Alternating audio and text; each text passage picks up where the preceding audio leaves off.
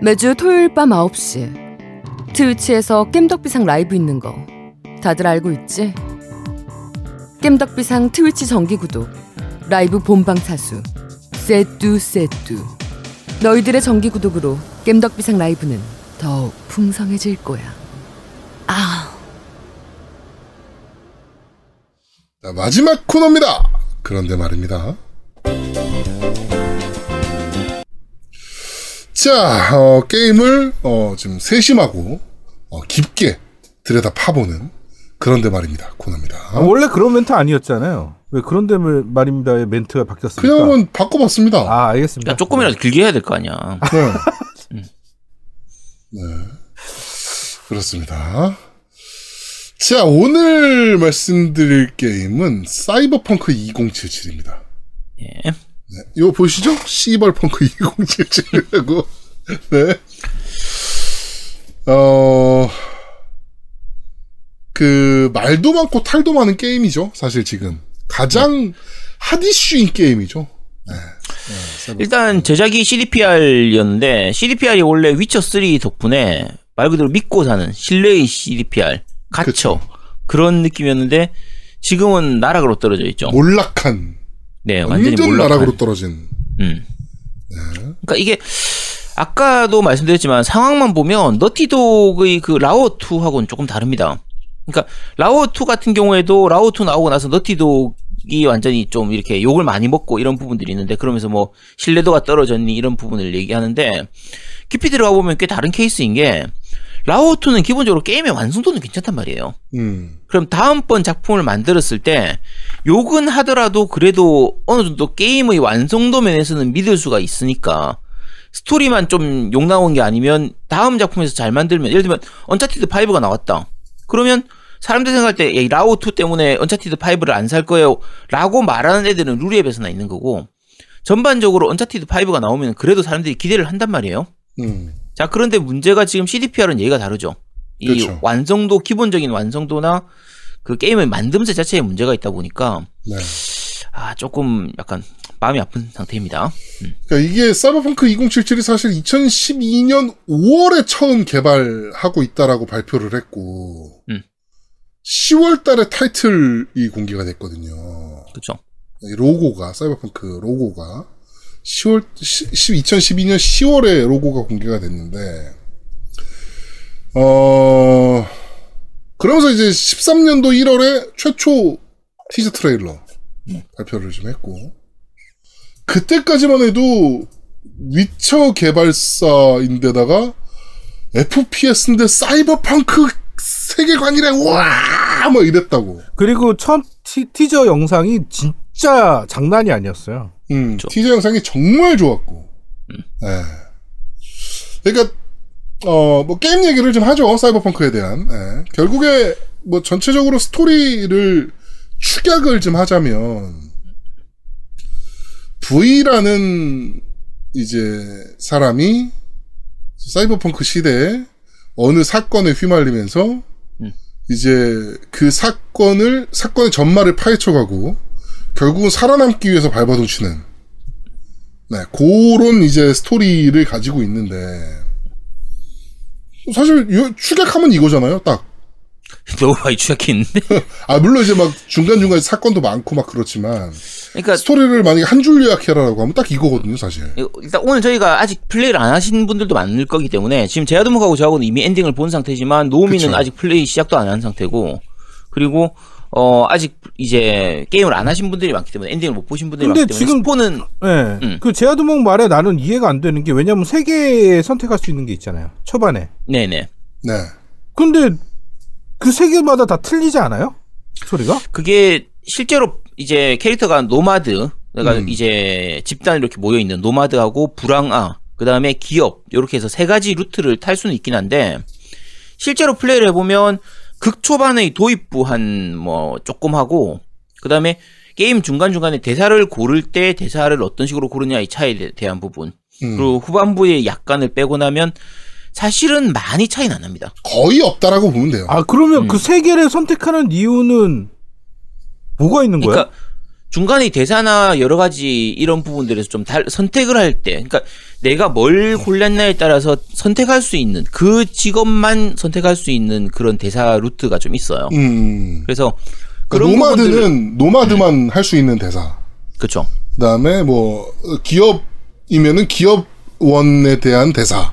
음. 뭐 이런 그다음 불황하면 불황화에 대한 대사. 뭐 이런 것들이 선택지에 나오는 경우들이 있어요. 그렇죠. 그러니까 예. 그 선택지에 따라서 스토리가 어느 정도 이제 그쪽에 맞게 진행되기 때문에 어 캐릭터의 성격이라든지 이런 부분도 좀 많이 달라지는 편이고요. 음. 그리고 설정이나 이런 부분도 좀 여러, 여러 가지가 있어서 그래서 어 굳이 이것 때문에 다회차를 음. 많이 할 필요까지는 없지만 어쨌든 본인이 원하는 쪽으로 해서 그 진행이 나갈 수가 있으니까 뭐 나쁘진 않습니다. 그러니까 저는- 시나리오. 분기가 어. 거의 없다시피 해요, 사실. 근데 저는 지금 제일 궁금한 게 이세 개의 그러니까 종족이라고 할게요. 이세 네. 개의 종족을 아까 말했듯이 아지트가 다회차 플레이할 필요는 없다고 했는데 엔딩본 입장에서 다시 다른 그 종족으로 하고 싶은 생각이 들어요, 안 들어요? 아, 이게 여- 일단 요 부분도 말씀드릴게요. 그러면 아, 이건 야 원래 끝나고 나서 얘기해야 되는데 그러니까 일단 물어보니까 이거 먼저 말씀드릴게요. 자, 저 같은 경우에 지금 그 액원판으로는 지금 불황화하고 기업으로 이렇게 두 개를 진행을 했고 PC판으로 노마드로 진행을 했거든요. 음. 자, 그래서 제일 처음 엔딩을 본 게 기업판을 먼저 엔딩을 봤어요. 기업 음. 먼저 엔딩을 봤는데 엔딩으로 이제 두 가지 엔딩을 봤었는데 요쪽 이 상태에서 만약에 new game plus가 있으면 그냥 이 캐릭터를 가지고 그대로 다시 제, 다시 할 거예요. 음. 근데 현재 기준으로는 new game plus가 없습니다. 그렇죠. 그래서 그냥 그- 저거예요. 그러니까 게임이 종료되고 스크롤 엔딩 스크롤이 다 올라가고 나면 음. 그 이전 save point로 돌아가는 그러니까 마지막 이제 마지막 엔딩 루트로 가기 직전의 save point에서 다시 시작하는 것밖에 그러니까 저 없지. 엘리베이터를 타면 내가 이제 더 이상 되돌릴 수 없는데 그 전까지. 음. 예. 바로 직전 save point로 돌아가서 그리고 그것도 엔딩 보는 동안까지 싸워서 얻었던 템이라든지 뭐 stat이라든지 이런 게 올라가 있는 게 아니고 음. 그냥 그대로. 진짜 그대로 엔딩 save 엔- load예요. 그냥 말 그대로. 네 그러니까 그 루트 가기 직전에 save 시켜 놓던 거 다시 시작하는 거 그밖에 없어요. 그러니까 new game plus 요소가 전혀 없기 때문에 그 부분 때문에 이제 2회차를 할 것 같으면 new game plus가 아니라 아예 다른 루트로 음. 플레이를 하게 되는 부분이 있거든요. 그래서 어 다시 할 수는 있긴 한데 아 저거는 만약- 주죠. 무기 같은 건 주죠. 새로.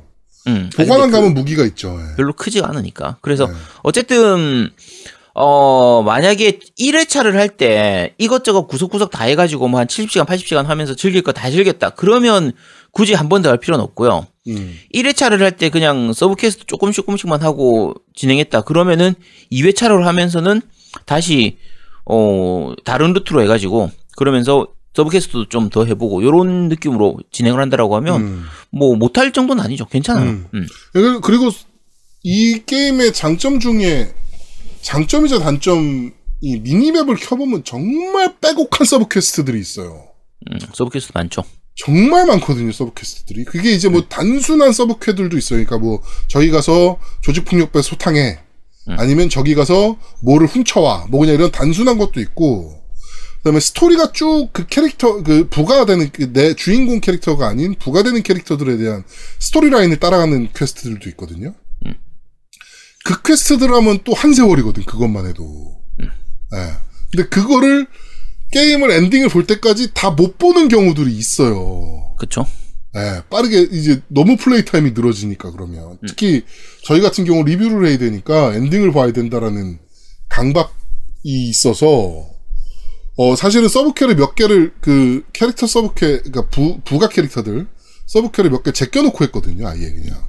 예, 빨리 그 조니 실버핸드의 권총이 먹고 싶어가지고 조니 실버핸드 퀘만 빠르게 막 진행하고 막 예, 그렇게 했는데 이게 사실 캐릭터를 굉장히 잘 뽑은 게 주인공 캐릭터는 오히려 좀 약간 이 캐릭터가 약하고요. 음, 주변 캐릭터들이 굉장히 매력적인 캐릭터가 많습니다. 그렇죠 그리고 그 캐릭터 아까 지금 제아동님 말씀하신 것처럼 그 주변 캐릭터들 NPC들이죠.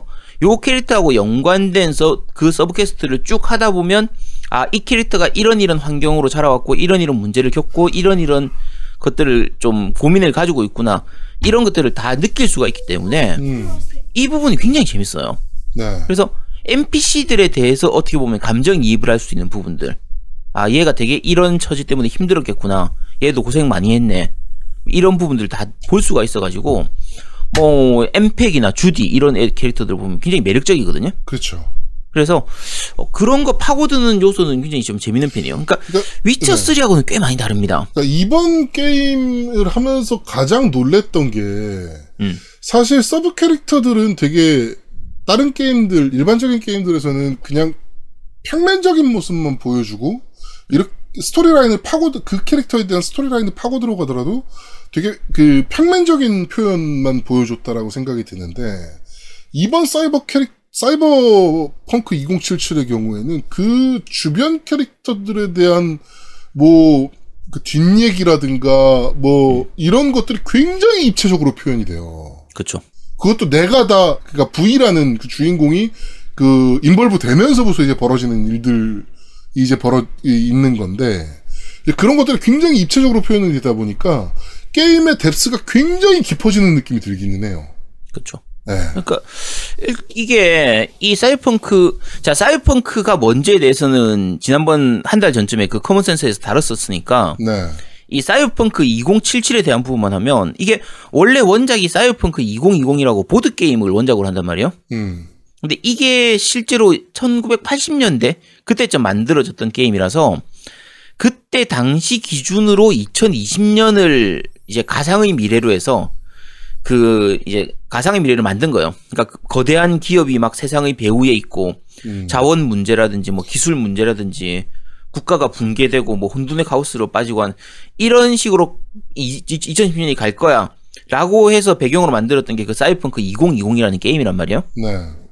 그 게임 세계관에서 다시 57년이 지난 2077년을 배경으로 하는 거기 때문에 이번 음. 2077이 그러니까 지금 우리가 살고 있는 이 현재의 세계관에서 2027년이 아니고 2077년이 아니고 아까 말한 이, 그 사이버펑크 2020의 세계관 그 가상의 세계관에서 2077년으로 가니까 게임 내에서 나, 나오는 이제 뭐 아라사카 같은 그런 대기업들 네. 요런 게 거의 세상을 지배하고 있다시피 하는 이런 상태고 그러니까 뭐 그런- 거의 공주님으로 표현될 정도니까. 그쵸 네. 그러니까 그런 세계관 내에서 사는 여러 가지 사람들의 모습들이나 그런 것들을 굉장히 잘 표현을 하고 있어요. 음.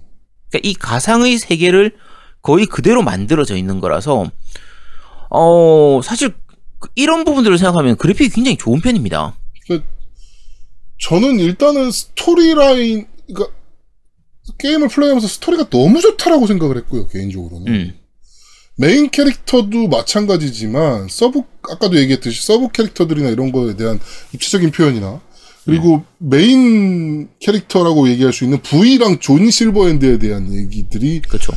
정말 기가 막히게 풀어져 있기 때문에, 음, 개인적으로 정말 정신없이 스토리를 보면서 플레이를 했거든요. 너무 재밌게. 음. 스토리를 풀어가는 자체가.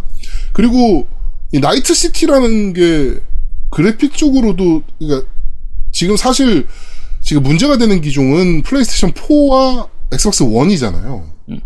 근데 시리즈 X로는 나름 나쁘지 않은 그래픽을 보여주긴 합니다. 그렇죠. 꽤 괜찮아요. 네. 꽤 괜찮고 에곤 X나 플스4 프로까지가 한선입니다. 여기까지는 그럭저럭 게임은 좀 즐길 수 있는 수준이고 괜찮은 사양의 PC로 플레이를 하면은 정말 좋은 그래픽을 보여줘요. 음, 그래서 그래픽 굉장히 괜찮아요. 음. 그래서 사람에 따라서 아마 평가가 달라질 수 있는 게 뭘로 플레이를 했냐에 따라서 달라질 수는 있습니다. 음. 그래서 플스나 에곤 기본판으로 했으면 도저히 할 수가 없는 그런 근데 거라고 생각하시면 되고요. 내, 내가 얘기 듣기로는 플스 프로랑 그다음에 네. 엑스박스 X로도 할 수 없을 정도의 아니 아니에요. 네. 그건 아제트가 뭐- 플레이를 했잖아요. 엑스박스. 제가 X로. 그 에곤 플레이를 할 때 절반 정도는 에곤 X로 플레이를 하고 절반 정도는 엑시엑으로 플레이를 했거든요.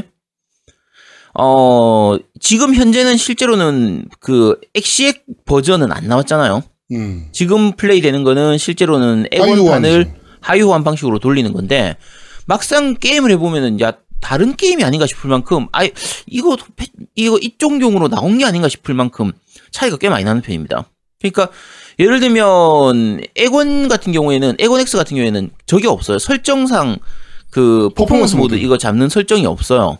설정이 없는데 엑시엑은 그게 있거든요. 그렇죠. 60 그래서- 프레임 모드가 있죠. 네, 60프레임 모드가 있어요. 그래서 엑시엑으로 60프레임 모드를 하면 굉장히 부드러운 그 영상에 화질도 괜찮아요. 음. 광원 또- 같은 것도 꽤 괜찮게 들어가 있고. 또 아예 그냥 비주얼 모드로 선택을 해가지고 30 프레임으로 게임을 하게 되면은 음. 뭐 프레임은 좀 분명히 딸리는 부분이 이- 눈에 보이긴 하 60 프레임에 완전 눈이 익숙해져 있는 상황에서 넘어가면은 어 되게 프레임이 많이 떨어져 보이긴 하거든요 실제적으로. 음. 근데 비주얼은 또 생각보다 잘 뽑아. 저 근데 게임 성향상 저 같은 경우는 60프레임을 좀 더 선호하는 편이에요. 저도 어쨌든 네 60 프레임을 좀 더 선호하긴 하는데. 네, 그러니까 요거는 본인이 선택하면 되는 부분이니까. 근데 네. 플스 5, 그러니까 플스 5용은 그 선택이 없어요. 그래픽 음. 설정상에서 그 퍼포먼스를 고르는 그 설정이 없기 때문에 이제 그게 약간 아쉬운 부분이죠. 그리고 플스 그런 5는 부분이. 유독 crash가 좀 많이 나더라고. 그러면 음. 플스판에 문제가 좀 있나 보네. 그러니까 crash가 유독 좀 많이 나는 편이긴 하더라고. 어. 사이버펑크 같은 경우를 기준으로 하면 플스 쪽이 좀 더 약간 문제가 있는 것 같긴 해요. 음, 제가 한데 지금 60시간 플레이하면서 게임이 음. 튕긴 적이 딱 두 번이거든요. 엑시엑으로. 네, 엑시엑으로. 음. 딱 아, 두번 튕겼어요, 돼? 두 번. 아 두 번밖에 안 돼? 네, 마지막, 아 엑시엑이니까. 네, 마지막 직전 미션에서 아. 한번 튕겼고, 음. 그 다음에 초반에 한번 튕겼고, 딱 아. 두 번. 그리고 그 버전 1.0.2 버전에서는 저게 네. 있었어요. 운전을 할때 음. 가끔 딱 멈추는 현상이 있었어요. 네. 잠시 후에 쭉 하고 풀리고 뭐 이런 경우들이 있었는데, 어, 이번에 1.05, 아, 1.04부터 그런 현상도 없어졌고, 사실상. 음. 예. 어, 저는, 왜 이렇게 욕을, 아, 물론 욕먹는 포인트들은 알아요. 음. 예. 뭐 되게 어설픈 부분들이 많아요. 그러니까 예를 들면, 음. 운전을 하고 막 차를 몰고 가다가, 뒤를 보면 차가 쫓아오고 있거든요. 음. 다른 차들이. 도로니까 차가 있을 거 아니야. 그쵸? 근데 조금 앞에 가다가 또 다시 뒤로 돌아보면 그 따라오던 차는 없고. 음, 그런 건 사소하니까. 아, 그런 것들이라든지, 뭐, NPC가 정상적인 대응을 안 하는 것들이라든지, 음. 그 다음에, 어, 특히 운전할 때 이제 그런 걸 좀 많이 느낀 것 같아요. 아, 약간 좀, 신경을 좀 안 쓰긴 했구나, 이런 부분은. 그러니까, 오픈월드라고 얘기하기는 사실은 좀 애매한 부분들. 네, 좀. 그러니까 오픈월드긴 한데 사실 이걸 사이버펑크를 그걸 욕을 하기가 좀 약간 힘든 것 중에 하나가 물론 이제 지금 말씀드린 것 말씀하신 것처럼 좀 여러 가지 사소한 버그라든지 좀 약간 만듦새에서 좀 불만스러운 그런 음. 부분들이 있을 수 있긴 한데 어 이 사이버펑크 세계관을 만든 게임 중에서 이만큼 잘 만든 게임은 없어요 사실. 음, 그러니까 지금까지 대부분 사이버펑크나 아니면 약간 포스트 아포칼립스물 이런 걸로 그 게임이 나오면 뭐 예를 들면 뭐 레이지라든지 뭐 보더랜드 음. 뭐 매드맥스 이런 게임들 보면 대부분 배경이 약간 황량해요. 그쵸. 사막이나 황무지 같이. 이렇게. 그러니까 주변에 object가 별로 없고 사람이나 이런 거 많이 안 돌아다니고 그냥 마을 같은 게 있어도 진짜 아지트 같은 느낌으로 진짜 조그만한 마을 이런 건데 이번 사이버펑크처럼 이렇게 도시 전체를 구현한 게임은 거의 없었거든요. 좀 있어봐야 GTA 정도지, 뭐, 사실. GTA는 사이버펑크 저게 아니니까 저 사이버펑크 세계관이 아니니까. 그치, 그치. 그러니까 이게 사이버펑크 세계관으로 도시를 전체로 만들려고 하면 사소한 object 하나하나를 다 신경 써야 된단 말이에요. 음. 그뭐 건물의 모양이라든지 지나가는 차량 디자인이나 뭐 뭐, 간판, 사람들의 옷, 뭐 식당, 가게 이런 것까지 다 미래에 있을 법한 형태의 그런 디자인으로 채워야 되기 때문에 이게 쉬운 일 아닙니다. 정말 정말 잘 만든 거거든요. 그러니까 이런 사이버펑크 세계관으로 만든 영화들 중에서 이제 흔히 얘기하는 블레이드 런너라든지 뭐 아키라, 공각기동대 이런 게 진짜 칭찬을 받는 이유가 명작이라고 괜히 하, 그 하는 게 아니라 정말 그런 사이버펑크 세계관의 배경이 잘 만들어져 있는 음. 그런 건데 그러니까 우리가 사이버펑크라고 생각하면 흔히 상상하는 이미지들 그쵸 뭐 이런 것들이 구현이 돼 있느냐 안 돼 있느냐가 되게 중요하잖아요 사실 음. 비주얼적으로 근데 비주얼적으로 그런 것들이 상당히 구현이 잘 돼 있기는 해요 그쵸 잘 만들어져 네. 있죠 광고판이나 이런 거 보면 막 음. 디지털로 광고 나오고 그다음에 그 아, 뭐, 얘, 말씀을 드리기가 되게 애매한데, 그, 가마신에서, 음. 네 중간에 가마 같은 게 떠다니고 하면서 네, 가마신에서는 막, 그, 네. 뒤, 그뭐 홀로그램으로 막 물고기들 막 공중에 날아다니고 막 이런, 되게 멋있거든요, 그런 거 보면. 그렇죠. 약간 축제 비슷한 그런 그게 나오는 장, 장면이 있는데 거기서 보면은 연출이 굉장히 좋죠. 음. 근데 그러니까 이제 아쉬운 거는 아, 여러 번 말씀드린 것처럼 CDPR이 욕심을 너무 많이 부렸어요. 그러니까 그게 제일 문제였던 것 같아요. 음, 그러니까 본인들이 할 수 있는 거에 비해서 너무 많은 걸 집어 넣으려고 하고 역량 이 이상. 콘, 음, 이 콘솔 기기의 능력을 넘어서는 것들을 자꾸 채워 넣으려고 하다 보니까 음. 그 부분 때문에 그게 못 따라줘서 이제 문제가 된 거지.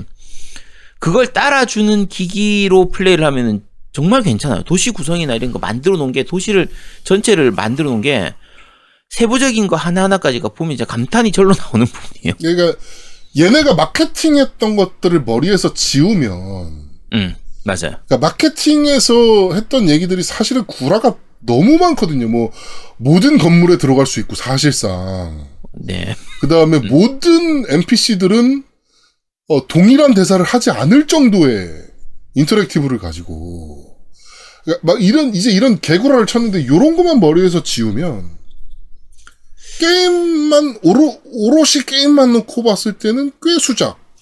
그럼. 저기 그 원론적인 얘기를 질문을 드릴게요. 지금 자꾸 네. 그 좋은 평가, 그러니까 쉽게 말해서 두 분의 생각은 제가 이해는 했어요. 사이버펑크의 세계관이랑 그다음에 스토리 이런 것들은 굉장히 매력적이고 좋은 거를 어필하셨는데 음. 자 이제 게임에 대한 좀 원론적인 얘기를 해드릴게요. 일단 저는 음, 궁금한 게 음. 기본적으로 이거는 RPG예요, 뭐예요? 장르가 뭐예요? 그러니까 이게 딱 쉽게 생각하면 보더랜드 같은 느낌이라고 생각하면 돼요. 그러니까 그렇죠. FPS 게임에 RPG적 요소가 추가된 정도로. 그러면 farming 요소가 있는 FPS. 그렇지 지금 얘기 잘했어요. 그럼 farming할 거리에 대한 것들이 있는지를 묻고 싶어요. 있죠. 오, farming이. 무기나 장비 파밍하는 거. 그러면 그러니까 그 파밍에 대한 욕구가 충분해요. 그러니까 제 말은 뭐냐면 네. 충분해요. 괜찮아요. 그 파밍을 해서 내가 얻는 성취감이라는 게 있어야 되거든요. 그럼요. 있죠, 당연히. 아 그런 부분이 충분히 파밍할 수 요지가 그러니까- 강한 거예요? 네. 그러니까- 전설템 먹으려고 아주 애를 쓰, 기를 쓰는데. 아 그렇게? 그치. 아 그런 어. 것들이 있다. 전설템도 템마다 옵이 다 달라요. 그러니까 동일한 동일한 장소에서 먹는 동일한 전설템이더라도 옵이 틀려져요. 그치. 그러니까 파밍에 대한 때문에. 어떤 그런 욕구나 그거를 장착했을 때 만족감이나 여러 가지들을 충족할 수 있는 것들은 있다. 그렇죠. 그쵸. 그리고 근데 그거를 하기 위한 또 하나가 뭐가 있냐면 전투 시스템이 재밌는가예요. 전투를 얘기를 해야 되는데 지금 잠깐, 잠깐, 사이버- 잠시만. 전, 네. 전투보다 아까 지금 말씀하신 대로 파밍이나 요거를 먼저 좀 얘기를 할게요. 그러면 음. 요거 하고 나서 전투 얘기를 할 텐데. 오케이, 오케이. 자, 일단 사이버펑크에서 캐릭터를 성장시키는 방식이 크게 세 가지입니다. 당연하지만 RPG니까 레벨 올리는 거. 그렇죠. 자, 레벨 올리면은 당연히 stat을 얻게 되잖아요. 음. 요 stat으로 할 때 능력치 능력이 되는 예를 들면 뭐 힘이라든지 지능이라든지 이런 느낌처럼 요거를 찍는 이 stat 찍는 게 하나 있고요. 음. 요 stat이 올라가느냐 가는 거에 따라서 실제로 게임을 할 때 할 수 있는 게 달라져요. 그렇죠. 예를 들면 힘 stat을 올리면 문 같은 게 있을 때 강제로 열린다든가. 네, 우격다짐으로 연다든지 어. 아니면 예를 들면 tech 능력이 높다 그러면은 뭐 금고 같은 걸 그냥 기술적으로. 딴다든지.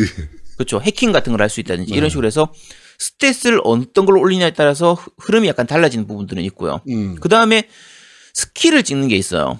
요거는 각 stat별로 해가지고 세부적인 예를 들면 뭐 근거리 공격을 많이 한다든지 뭐 하면 아까 말한 것처럼 해킹을 많이 한다든지 원거리 공격을 많이 한다든지 원거리 공격 같은 경우에도 shotgun 능력치가 좋아진다든지 뭐 라이플 능력치가 좋아지는지 이런 거에 대해서 요렇게 skill을 찍는데 요거는 약간 아쉬운 게 이 스킬 부분은 충분히 구현이 좀 안 된 느낌이 있어요. 그러니까 음. 스킬 찍는 게 크게 상관이 없는 게 실제로 왜냐면 게임 할 때 스킬 찍는 게 그렇게까지 영향을 많이 주진 않거든요. 지금 skill이라고 말한 거는 무기 숙련도 같은 거 얘기하시는 거예요? 무기 숙련도이면서 어. 음. 그, 뭐 약간 저런 거예요. 그러니까 뭐, 이걸 하나 찍으면. 뭐, 권총으로 사격을 할 때 치명타율이 10% 상승. 그러니까 그게 무기 숙련도랑 같은 거예요. 네, 그런, 그런 어. 뭐 것들이죠. 비슷한 네. 그런 느낌으로 생각하시면 돼요. 음. 근데 그 스킬 부분은 약간은 좀 약간 미비한 느낌이에요. 음. 좀 너무 쓸데없이 skill을 많이 만들어 가지고 그러니까 너무 많이 뭔가를 하고 싶었어. 그치. 어. 그래서 만약에 그게 나중에 skill tree를 보면 보여. 그치. 그러니까 그 skill tree를 다 쓰질 않아요 게임하면서. 어. 그러니까 이 부분은 아직까지 나중에 DLC가 나오거나 추가적인 업데이트가 되면은 더 늘어날 수도 있겠지만 이 부분은 충분히 활용은 좀 잘 안 되는 근데 이제 저런 걸로 가긴 하더라고요. 그러니까 몰빵형 캐릭터로 많이 가긴 하더라고요, 요새. 보니까. 한쪽으로만 쭉 몰아보고. 예, 한쪽으로 완전 몰빵해서 나는 그냥 잠입만 할 거야 라고 해가지고 은신 쪽으로 완전 몰빵 치는 음. 어, 사람도 있고, 그 다음에 그쵸. 나는 총 안 써. blade만 쓸 거야. 가지고 완전 blade 성향으로 완전 몰빵 치는 캐릭터들도 있고. 네. 그런 것도 가능하죠. 예. 네. 그래서 그렇게 성향, 성향을 어떻게 키우느냐에 따라서 완전히 달라지는 캐릭터가 나오기는 해요. 그러니까 그게 지금 뉴가 그러니까 다 new game이니까 어차피 엔딩을 봐- 보면 그 다음에 진행할 게 없으니까 음. 그렇죠. 모든 skill을 다 찍거나 음. 다 육성할 수 있는 거는 없네요. 없냐 없냐니? 그렇죠. 만렙이 50이니까. 맞네. 그치. 그러니까 쉽게 말해서 skill을 다 찍고 싶어. 그건 안 돼요. 그러니까 그렇게는 안 그, 되죠. 그렇게는 안. 일반적인 RPG도 그건 안 네. 되잖아요. 네. 한, 테, 한 tech tree를 몰빵 치는 건 가능한데. 그렇지. 어. 그렇지. 네, 근데 그렇게 내가 뭐 전체 다 은신도 잘하고 싶고, 뭐, 그 뭐야, 힘, 그, 맨손 격투도 잘하고 싶고, 음. 권총도 잘 쏘고 싶고, 라이플도 잘 쏘고 싶고, 칼도 잘, 이건 안 돼요. all-round로. 해서 다 하는 건 안 되죠. 네, 네, 그러니까 다 99만 몇 되겠다 안 개를. 나눠서, 저는 이제 몇 개를 나눠서 키웠거든요. 음. 몇 개를 나눠서 이제 했는데, 어, 그, 그렇게 한, 뭐야, 전체를 다 하는 all-round형 플레이어는 안 돼요. 아 그러면 skill을 네. 만약에 내가 잘못 찍었어요. 음. 음. 그러니까 아까 제아도몽 얘기한 것처럼 all-round는 안 되고 내가 몰빵을 하고 싶은데 모르고 잘못했어. 음. 그러면 그걸 취소하고 내가 다시 몰빵형으로 만들 수 있어요? 스킬 재분배? 그거는 모르겠는데. 스킬 저는- 재분배가 실제적으로 존재하진 않고요. 음. 대신 그, 이, 그 사이버 임플란트들 음. 하는 매장들 가서 보면 shop이 있거든요. 그러니까 사이버 아, 임플란트를 초기화. 하는데도 shop이 있어요. 네. 그 네. 초기화하는 부품을 팔아요. 음. 근데 존나 비싸요. 200만 원인가 십- 그래. 10만 골드라고 하는데요. 아, 10만 골드야? 골드? 네, 10만 존나 골드라고 비싸요. 진짜. 네. 네, 초기 저는 초기화를 안 해서 잘 초기화하는 몰랐는데. 부품을 팔아요. 음. 팔더라고. 나도 마지막에 거의 막바지에 와서 알았어. 어, 씨발, 이걸 팔아? 알았어. 막바지에 알았어, 그거를. 네. 그러니까 어쨌든 아까 말씀드린 것처럼 캐릭터를 성장시킬 수 있는 요소가 스탯도 있고 스킬도 있고 한데 근데 실제로 게임을 보면 무기가 굉장히 중요하거든요. 음. 그러니까 지금 아까 노민이 말씀하신 것처럼 무기 farming하는 게 재미가 있냐? 좋은 무기로 바뀌고 나면 그게 확 성장을 하고요. 각각의 무기마다 특색을 좀 특색은 꽤 있는 편입니다. 그러니까 이게 그래도 뭐 라이플로 따지면 음. 파워 라이플이냐 tech 라이플이냐 음. 뭐 이런 식으로 나뉘어요. 그거에 따라 굉장히 게임의 재미가 달라져요. 그러니까 음. 파워 라이플은 탄이 딴 데 맞으면 도탄돼서 튀거든요. 그래가지고 상대방을 맞추는 경우들도 있고 그 다음에 tech 라이플 같은 경우는 벽을 뚫고 쏘는 기능이 있고 막 이런 것들이 있어요. 그래가지고 내가 원하는 대로 어, 총을 들고 다니면서 상대방을 조지고 다닐 수가 이- 있는 게 있거든요. 그러다 보니까 farming을 할 요소들이 굉장히 많아져요. 그리고 무기의 종류도 생각보다 많고, 음. 예, craft 요소도 되게 잘 돼 있고, 생각보다. 그렇죠. 무기 강화시키는 이런 부분들도 음. 꽤잘 돼 있는. 스마트 무기들 같은 경우는 유도 탄이고, 예. 그래서 지금 그러니까 너무 많아서 오히려 약간 문제. 너무 많아서 충분히 활용이 안 된 게 아닌가 싶은 부분도 있고. 그러니까 tech tree를, 아까도 말씀드렸지만, tech tree를 보면, 얘네가 정말 하고 싶은 게 너무 많았다. 욕심이 많았어. 어, 그런데 이게 제대로 구현이 안 된 게 문제다. 예. 그러니까 예를 들면 지금 현재 기준으로 하면 아직 업데이트가 다 그러니까 패치가 다 된 상태는 아니기 때문에 음, 밸런스는 좀 안 좋은 편에 있습니다. 음, OP 무기들은 진짜 말도 안 되게 좋고 이런 게 있거든요. 음. 근데 그런 것들은 나중에 패치되면서 그런 부분들은 좀 수정이 되고 밸런스가 맞아질 테기 때문에 현재 기준으로 하면은 아쉽지만 전반적으로 깔려져 있는 베이스는 굉장히 좋은 편이라고 음. 보시면 돼요. 무기 종류나 어 그리고 이제 아까 노, 제가 그 노민이 물어보셨던 전투 전투가 약간 미묘한데 제가 처음 전투 이거 싸울 때는 좀 밋밋하고 타격감이 없다고 생각을 했거든요. 음. 근데 하다 보니까 또 괜찮아요. 그러니까 지금 특히나 욕을 많이 먹는 부분이 blade였는데 음.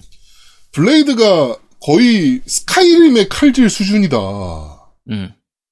아니거든요. 정말 타격감 좋아요 blade. 야, 씨, 그 머리 잘리고 손 잘리고 이런 것들 보면 타격감 굉장히 오, 좋은 편입니다. blade 괜찮아요. 타격감 진짜 개쩔게 만들었고 그 다음에 그 mantis blade라고 이제 손에 장착하는 거 있어요. 음, 그 사이버 임플란트로 네, 이제 손에서 칼날이 탁 튀어나와가지고 그걸로 이제 조지고 다니는 게 있거든요. 그게 이제 그냥 일반 맨손 공격 근접 공격인데 그거 하면 막 칼로 가슴 팍 찔러서 들어 올려서 찢어버리고 막 난리거든. 나는 그러니까- 왜 도대체 이게 blade 타격감이 그 스카이림 수준이다라고 얘기를 하는지 이해를 할 수가 없어요, 그거는. 애들이 스카이림을 안 해봤나? 스카이림은 정말 두부 베기잖아요. 그렇죠. 아무것도 없이 허공 베는 네, 느낌이죠. 허공 베는 진짜. 느낌. 제가 그래가지고 blade류를 별로 안 좋아하는데, 음. 이거는 뭐 저뿐만 아니고 유민상님도 마- 그 blade 몰빵캐로 키우고 있거든요. 음. 다들 겐지란 얘기를 해요. 오버워치의 겐지다. 네. 칼로 다 조지고 다니니까 막 회피 때리면서 막 칼로 조지고 막 이러고 다니니까. 이게 칼로 베면 물론 이제 그건 있습니다. 칼로 벨 때 똑같은 펠 칼로 벨 때 연출이 굉장히 다양하냐? 그렇진 않아요. 어 그렇진 않아요. 근데 그 하나하나의 연출 자체만 보면은 꽤 괜찮은 편입니다. 음. 잘리고 썰고 하는 그런 맛은 RPG 게임 치고는 충분히 잘 살리고 있거든요. 네. 음, 그래서 나쁘지 않습니다. 그리고 음. 블레이드를 모았다 때리면 한 번 쫙 베고 대가리 딱 날리거든. 음. 아, 그 느낌도 엄청 좋고. 이제 그 부분은 있습니다. 그러니까 이게 기본적으로 1인칭 게임이잖아요. 네. 그러니까 1인칭 게임으로 만든 이유가 있어요. 요 사이버펑크 세계관에서 말 그대로 주인 이 플레이어가 몰입을 할 수 있도록 만들기 위해서 여러 가지 시점이나 이런 것들을 기본적으로 1인칭으로 했을 때 훨씬 몰입을 잘 할 수 있는 부분이 있기 때문에 그렇게 만든 걸로 보이는데 그러다 보니까 3인칭 게임들에 비해서는 그 카메라 워킹의 문제가 있으니까 음, 액션이 뭐 아주 현란하거나 그러진 않아요. 음. 근데 1인칭 게임으로서 할 수 있을 만한 충분한 타격감은 주고 있거든요. 음. 그래서 저는 그러니까 처, 처음 할 때는 이제 바로 앞에 있던 게 콜옵이었으니까 콜옵에 비하면 당연히 총 쏘는 타격감은 떨어지지. 그거 뭐 당연하죠. 그건 비교 대상이 안 되니까. 근데 플레이 하다 보면 그냥 보드랜드 정도의 수준의 타격감은 그 총의 타- 타격감은 충분히 주는 편이고요. 음. 아까 말씀드린 것처럼 총 그 칼 쓸 때의 타격감이나 이런 것들 연출은 뭐 충분히 괜찮은 편입니다. 음, 저는 음. 전투 시스템은 어, 생각보다 굉장히 나쁘지 않았다. 얘네 FPS 처음 만든 애들 맞나 싶을 정도로 그렇지. 나름 완성도는 있었다. 음. 예, 고민은 많이 했구나 이 부분에 대해서. 네, 뭐 이런 생각이 좀 들긴 하더라고 개인적으로. 그러면 지금 말씀하신 게 지금 몇 가지가 나왔는데 어떤 성장 시스템, 그 다음에 음. 파밍 시스템, 그리고 전투 시스템 이렇게 설명을 해주셨는데 그러면 이 게임은 스토리, 그러니까 스토리 위주 게임이잖아요. 사실상. 네. 그렇죠. 네. 그러니까 스토리를 보기 위해서 전투가 불가피하게 필요한 거고 전투를 하다 보니까 farming이 이루어지는 거고 이런 건가요? 아니면 farming을 하기 위해서 전투를 하고 전 그렇게 전투가 이어지니까 스토리를 보게 되는 건가요? 어, farming을 하기 위해서 전투하는 수준까지. 둘 다예요 사실. 그러니까 네, 그 얘네가. 욕심이 많았던 게 그거야. 네. 그러니까 farming하라고 만들어 놓은 장소들이 있어요 아예. 그러니까 음, 뭐 깽단들이 나타나가지고 지금 깽판 치는 도- 지역이라든지 음. 막 도시 돌다 보면은 막 총질하고 지랄을 나는 데들 있거든. 음. 그런데 가가지고 싹 쓸어버리고 템 farming 해야 되는 경우들도 있고 음. 또 저런 것도 있어요. 이 전설템 먹다 먹으러 댕기다 보면 길 가다 보면 경찰차 빠개져 있고 막 그 경찰들 다 죽어 있고 막 이런 데도 있거든요. 그런데 가 보면 전설템이 떨어져 있고 실제로 그냥 나 아무것도 안 했는데 뭐 이런 경우들도 있고 예 그러니까 템파밍을 하기 위해서 만들어 놓은 장치들은 많아요 음. 예, 스토리만을 위해서 움직이는 거라기보다는 어 템파밍을 위해서 만들어 놓은 시스템들이 많은데 그거를 너무 막 해놓으려 그랬던 거지 얘네가 그치. 그럼 나는 여기서 또 하나 질문하고 싶은 게 있어. 뭐냐면 네. 음, 템파밍을 해서 더 좋은 장비를 얻잖아요. 네 네. 그러면 할수 있는 게 뭐가 달라지는 거야? 그게 아직 없어요. 그거는. 이게 문제가 뭐냐면요 음, 이게 가장 큰 문제점인데 템파밍이 되게 조- 중요하다 그랬잖아요. 템파밍을 싹 만약에 전설템으로 싹 발랐어 제가. 음, 그러면 게임의 난이도가 어마무시하게 떨어지긴 합니다. 네. 예. 제가 뭐 normal 난이도로 진행을 하긴 했지만 그 중반부부터는 뭐 지뢰 밟아 터져 죽거나 뭐 옆에 있던 가스통이 터져 죽거나 뭐 이런 거 외에는 적한테 맞아 죽는 경우는 없었거든요. 그렇죠. 지뢰하고 가스통은 열나 셉니다. 정말 어, 무서워요. 지뢰하고 가스통은 무조건 한 방이니까. 음. 어. 지뢰하고 가스통에 죽는 거 외에는 적한테 애지간해서 맞아 죽는 경우는 없었어요. 예. 그리고 음. 저- 그 힐팩이 정말 많이 나와요. 힐팩은 널- 남아 돌죠. 널리고 깔린 게 힐팩이라 음. 막, 이게 막 물약 빨면서 씨발 싸우는 거야. 이게 특히나 힐팩이 좋은 게 보통 이제 힐팩이 두 가지가 있어요. 예를 들면은 처음 먹자마자 바로 뭐 30% 40%를 채워주는 그냥 그런 템도 있지만 음. 오히려 우리가 많이 쓰는 것들은 이제 처음 먹자마자 예를 들면 15% 정도를 채워주고 지속적으로 그 차는 거. 초, 네, 초당 3%씩 뭐 한 120, 90초 동안 이렇게 채워주거나 60초 동안 채워, 채워주거나 이렇게 지속적으로 reju, regene, rejuvenation 같은 그런 느낌의 그 템들이 많다 보니까 음. 싸우면서 중간에 한두 번씩만 이렇게 먹어주면 싸우는 동안 느긋하게 편하게 싸울 수 있는 수준이 되는 거예요. 음. 그리고 그래서 한, 한 번에 40% 60% 채워주는 템도 너무 많이 나와요. 많이 나와요, 진짜. 너무 많이 나오다 보니 그것도 제작도 가능해. 음. 그러다 보니까 그냥 약 빨면서 싸우면 음. 보스전이고 나발할 거 할 거 없이 그냥 무조건 원트야. 특히 마지막 음. 보스전은 나는 되게 기대했거든요. 그쵸. 좀, 그건 좀 약간 밋밋해서. 아. 마지막 보스전을 너무 기대하고 들어갔는데 음. 왜냐면 얘가 계속 언급되거든. 씨발 존나 짱센 애야. 존나 슈퍼 짱센 애야. 얘 만나면 무조건 인물이로. 어, 피해야 돼. 뭐 얘는 뭐 네가 상대가 안 될 거야. 계속 언급되거든. 음. 원트야.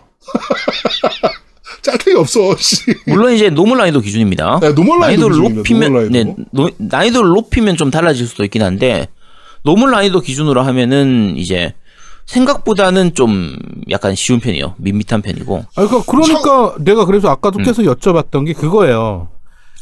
그 음. 그러니까- 파밍템에 대한 성취감을 물어본 게 음. 네.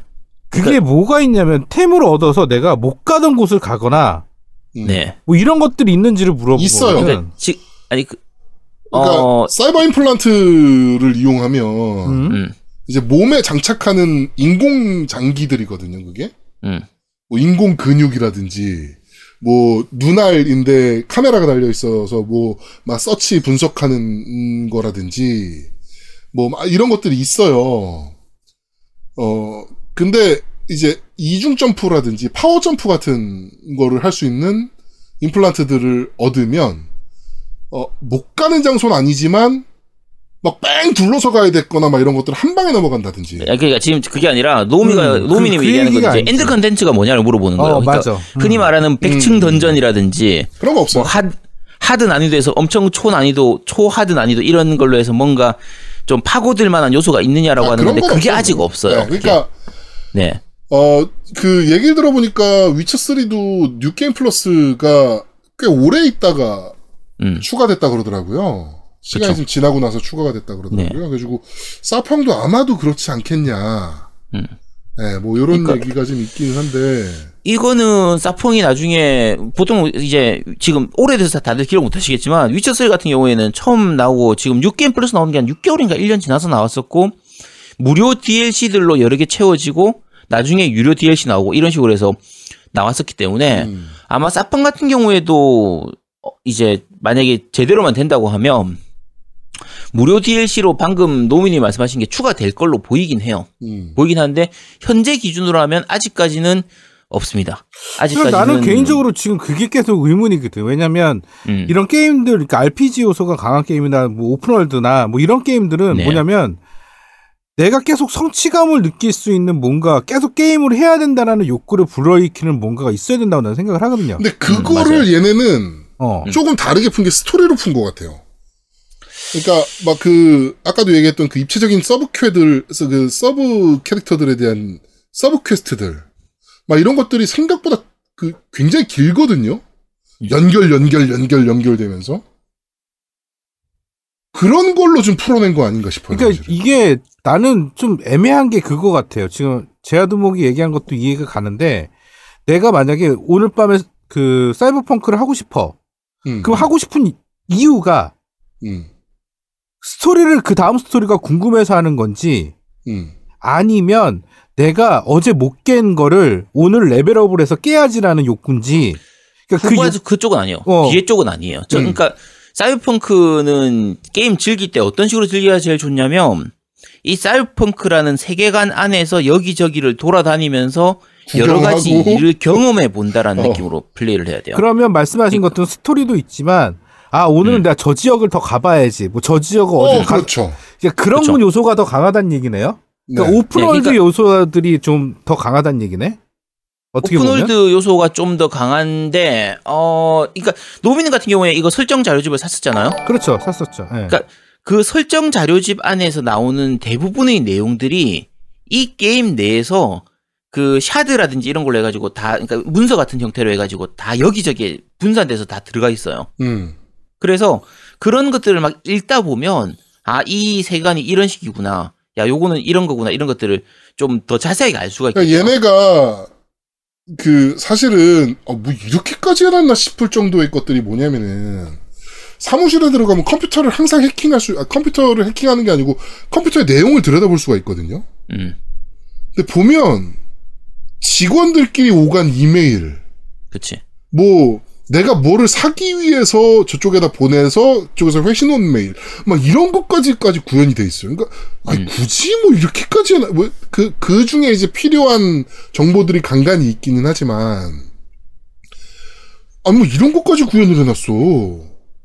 라는 생각이 들 정도로 구현을 해놨어요, 얘네가. 그렇죠. 네.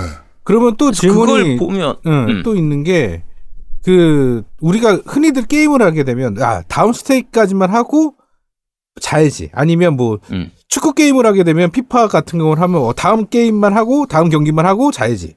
뭐 이런 게 있잖아. 음. 음. 그러니까 이것도 그런 비슷한 요소가 있어요? 요거는 뭐가 있냐면 main quest도 마찬가지고 sub quest도 마찬가지고요. 물고 물리는 형태로 돼 있어요. 음. 그러니까 하나의 sub quest를 한다 그러면 요 sub quest 하나로 끝나는 게 아니라 거기에 이어지는 sub quest들이 하나씩 두 개씩 이렇게 이어지게 되거든요. 뭐 예를 들면 이런 거예요. 뭐를 했어. 음. 뭐를 했, 했는데 누구를 만나래. 누구를 만났어. 그랬더니만 어, 뭐 내가 이거는 조사해보고 어, 다 내일 알려줄게. 그럼 하루 나는 다른 quest를 하면서 기다려야 되는 거야. 뭐 이런 식으로 연결 연결 연결. 아, 연결. 그러니까 그게 전체 통합에 대한 sub quest를 알려주는 게 아니라, 어디를 가봐라, 뭐 이걸 얻어와라, 뭐 이런 식으로 해서 다 연결고리가 돼 있는 quest에서 마지막에 퀘스트 완료가 되는 거네요. 마지막 거를 뭐 완수하면. 뭐 그렇죠. 그런 예, 그런 느낌에 것들도 가깝긴 있- 해요. 그런 것들이 네, 있고. 대다수죠 사실은. 음. 그리고 짜잘하게 있는 quest들 같은 경우에는 이제 내가 뭐 quest를 받고 그 지역으로 가야 되는 게 아니라 그 퀘스트 주변 지역을 가서 가면 전화가 와서 야 거기 있는 애들 좀 박살 좀 내줘 하면 그럼 들어가서 다 박살 내버리면 돼요. 그래서 퀴- 그 sub quest 그냥 느긋하게 돌아다니면서 요거 조금 조금씩 하고 조금 조금씩 하고 이런 재미로 느긋하게 즐기면은 꽤 괜찮은 편입니다. 그러니까 제가 60시간 했다니까요. 이 게임. 이게 GTA처럼 그렇게 뭐 여러 가지로 진짜 open world 잘 만들어서 파고들고 이런 부분보다는 오히려 그냥 유비식 open world처럼 좀 약간 가볍게 생각해야 돼요. 너무 깊게 생각하면 안 됩니다. 생각만큼 그렇게 많이 할 수 있진 않아요. 사실 할 수 있는 거는 한정적입니다. 어차피 가서 다 쓸어버리든지. 아니, 너무 한정적이죠, 솔직히. 얘네가 광고했던 게 너무 오바했어. 아니 그러면 이제 저 이제 제 궁금한 거 마지막. 네. 그러면 sub quest를 하는 이유가 뭐예요? 어, 돈 벌고, 돈 벌고. 그다음에 경험치 벌고, 벌- 그다음 벌고. 무기 벌고, 그냥 뭐 벌고. 그리고 그다음에 이어지는 sub quest들 같은 경우에는 그 캐릭터의 스토리라든지 이런 것들 보거나 그리고 어 약간의 선택지는 있는 게 그 각 지역별로 세력이 있거든 조직 같은 게 있어요. 그럼 그 조직하고 친하게 지내고 그 조직이 주는 퀘스트 많이 해줘가지고 좀 이렇게 사이좋게 지낼 수도 있고 아니면 그 조직하고 대항해서 싸울 수도 있어요. 음. 그그 조직하고 아예 대판 한 판 붙어가지고 완전히 서로 적대적으로 갈 수도 있고. 그래서 그러니까 저는 어, 무슨 얘기인지는 알겠는데 저는 네. 궁극적인 목적을 물어보는 거예요. 서브캐가 재밌어서 음. 하는 건지 아니면 파밍 때문에 하는 건지. 재밌어서요. 그러니까 그거를 본인이 했어요. 찾아야 돼요, 사실. 그러니까 어떻게 어떤 식으로 즐길지를 본인이 좀 찾아야 되는 부분이고. 아니, 그러니까 그거를 정해져 있진 않습니다. 아제트님의 물어보는 거지. 아제트님은 무슨 기준으로 그걸 즐겼는지. 그러니까 지금 제아드몽 얘기처럼 재밌어서 장인 즐겼다. 전 재밌어서 했어요. 음, 저도 재밌어서 하는 아제트님은. 아 아제트님도 재밌어서. 네, 재미로 하는 거예요. farming 요소도 farming 요소지만 음.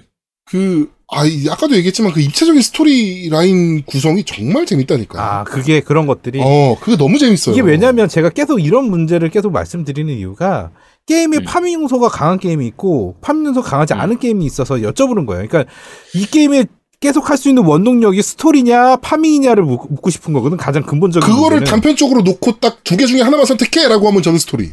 그치. 저도 스토리. 왜 그걸 그러니까 왜 그걸 계속 얘기하냐면 아까 계속 얘기했는데 farming의 결론은 무기인데 무기를 가지고 할수 있는 게 없어. 근데 왜 farming을 해야 되는지 나 잘 모르겠어. 아직도 이해가 안 돼요. 그러니까 이게 예를 들면 뭐 디아블로 옛날에 메피스토 잡고 하는 그런 것처럼 노가다를 하고 계속해서 예를 들면 뭐 데스티니라든지 뭐 보더랜드든 뭐가 잘 나, 어, 이 무기가 여기서 잘 나온다. 그럼 그 같은 quest를 계속 반복 플레이 해가지고 뭔가 좋은 걸 얻는다든지 이러는 건 없어요. 그런 개념이 아니에요. 그러니까 좋은 무기를 위해서 farming한다기보다 그냥 하다 보면 좋은 무기를 얻게 되기도 하고 그러니까 farming이라는 요소가 없는 거잖아. 그렇게 따지면.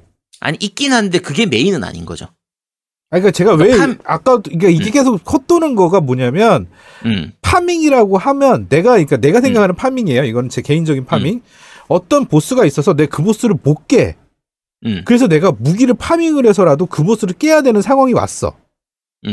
음. 그래서 아니 farming을 그렇지 하는 거야. 않아요. 붕괴 밸런스 붕괴된다니까. 아니, 그러니까 아니, 아니 잠깐 잠깐 아니, 잠깐 그러니까 나- 그러니까, 그러니까 지금 그 사이버펑크 말씀하시는 게- 얘기를 하는 게 음. 아니라 어, 내가 걔, 걔, 내가 생각하는 farming에 대한 요소를 설명하는 거예요. 음. 지금 이게 네. 사이버펑크가 이렇다는 얘기가 아니라 음. 어. 그러니까 나는 그렇게 그러니까- 생각하는 게 farming인데 그러니까 노미님 말씀하시는 게 그런 거죠. 이제 예를 들면 main que- quest를 진행을 하는데 일정 보스에서 막혔다. 그러면. 딴 데 가서 farming을 해가지고 좋은 무기를 가지고 오면 그렇지. 이 보스를 쉽게 깰 수 있으니까 간다. 요건데 그- 막 그게 그런 것도 있, 있, 있습니다. 있긴 있는데 그 좋은 무기를 farming하기 위해서 간다라기보다 그냥 아 이 quest에서 막혔다. 그러면 main quest 막혔다. 그러면 다른 sub quest 몇 개 돌다 보면 레벨도 오르고 스킬도 오르고 좋은 음. 무기도 아. 얻고 그러니까 가는 이런 정도 느낌이지. 그렇지. 음. 뭔가 farming 그러니까- 자체가 목표 목적이거나 그러진 않아요. 맵이나 맵의 음. 서브퀘나 이런 것들에 대한 난이도가 지정돼 있어요. 매우 어려움. 아. 보통 그러니까 quest에 매우 관련된 쉬움. 것들이 그런 게 나눠져 네, 있다는 뭐그 얘기네. quest마다 음. 또 지역별로 그러니까 뭐 main street로 가면은 되게 어렵고 아, 매우 그렇지, 어려움이고 그렇지, 그렇지. 음. 막 이제 이런 것들이 있어요. 그런 게 있어서 저 지역을 가기 위해서는 내가 좀 더 레벨업을 해야 되고 좀 더 좋은 아이템을 꾸며야 되는 거는 맞아요. 그렇지. 예.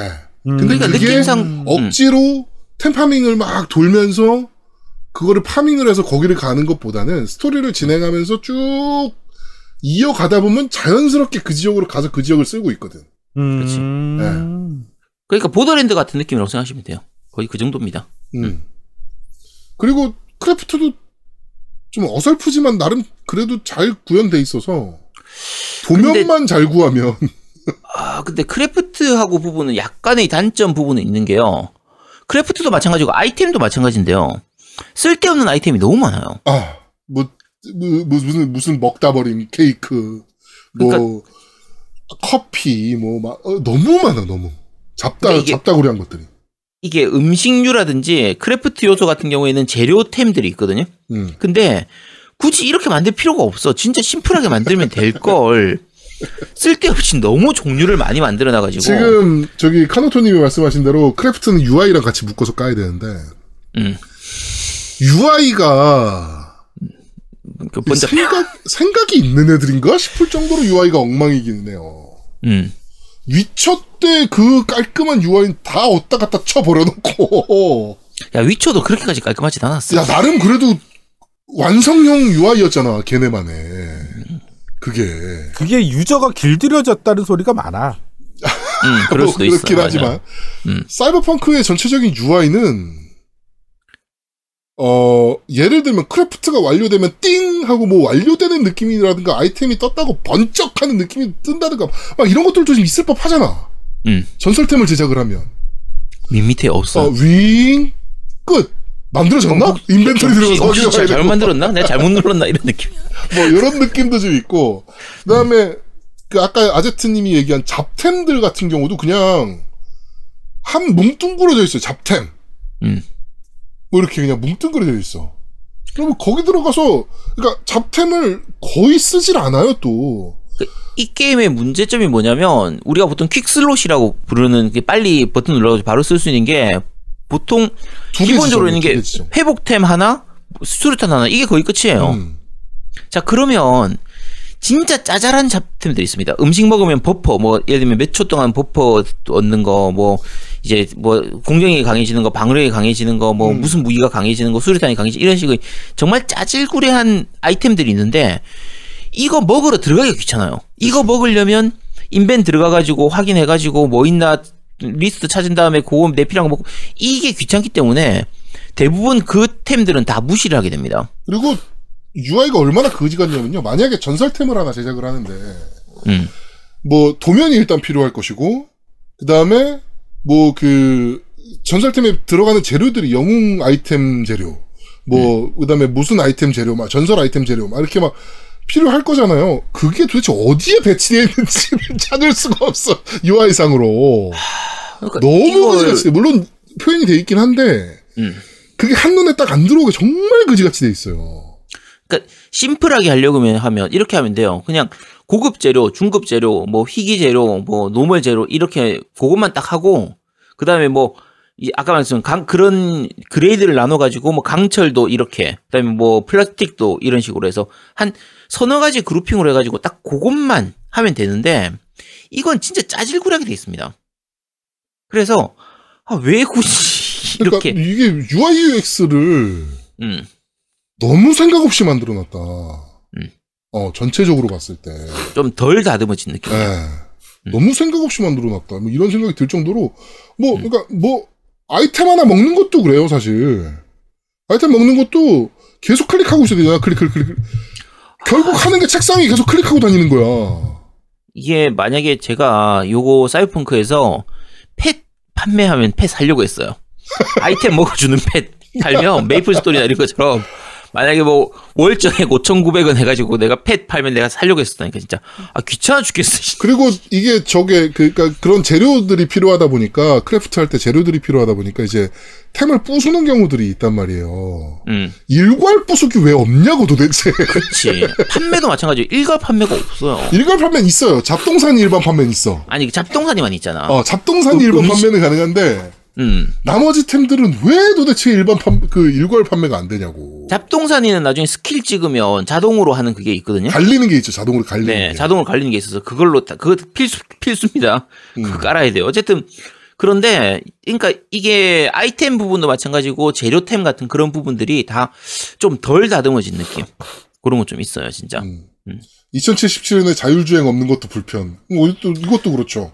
이거는 불만하시면 안 됩니다. 네. 와치독스 리전 해보고 나면 아 자율주행 없는 것도 괜찮구나. 그리고 저런 자율주행이면 없는 게 나아요. 게임하면서 가장 큰 문제가 뭐였냐면은 음. 가장 어 이거 씨발 어떡하지? 라는 부분이 뭐였냐면은 바닥에 퀘템이 하나 깔려 있었어. 그걸 먹어야 돼. 음, 음. 근데 적들이 막 쳐들어오면서 차로 막 쳐들어왔어요. 그 쾌템을 깔아버리고 차를 세우고 애들이 막 뛰어나와서 내가 걔네를 다 죽였단 말이야. 근데 그 차가 벽과 벽 사이에 껴가지고 안 움직이는 거야. 음. 쾌템을 못 먹어. 그 실제로 템이 눈에 보이는데 안 먹어지는 경우는 굉장히 자주 있습니다. 어, 쾌템을 못 먹는 거야, 그래가지고. 음.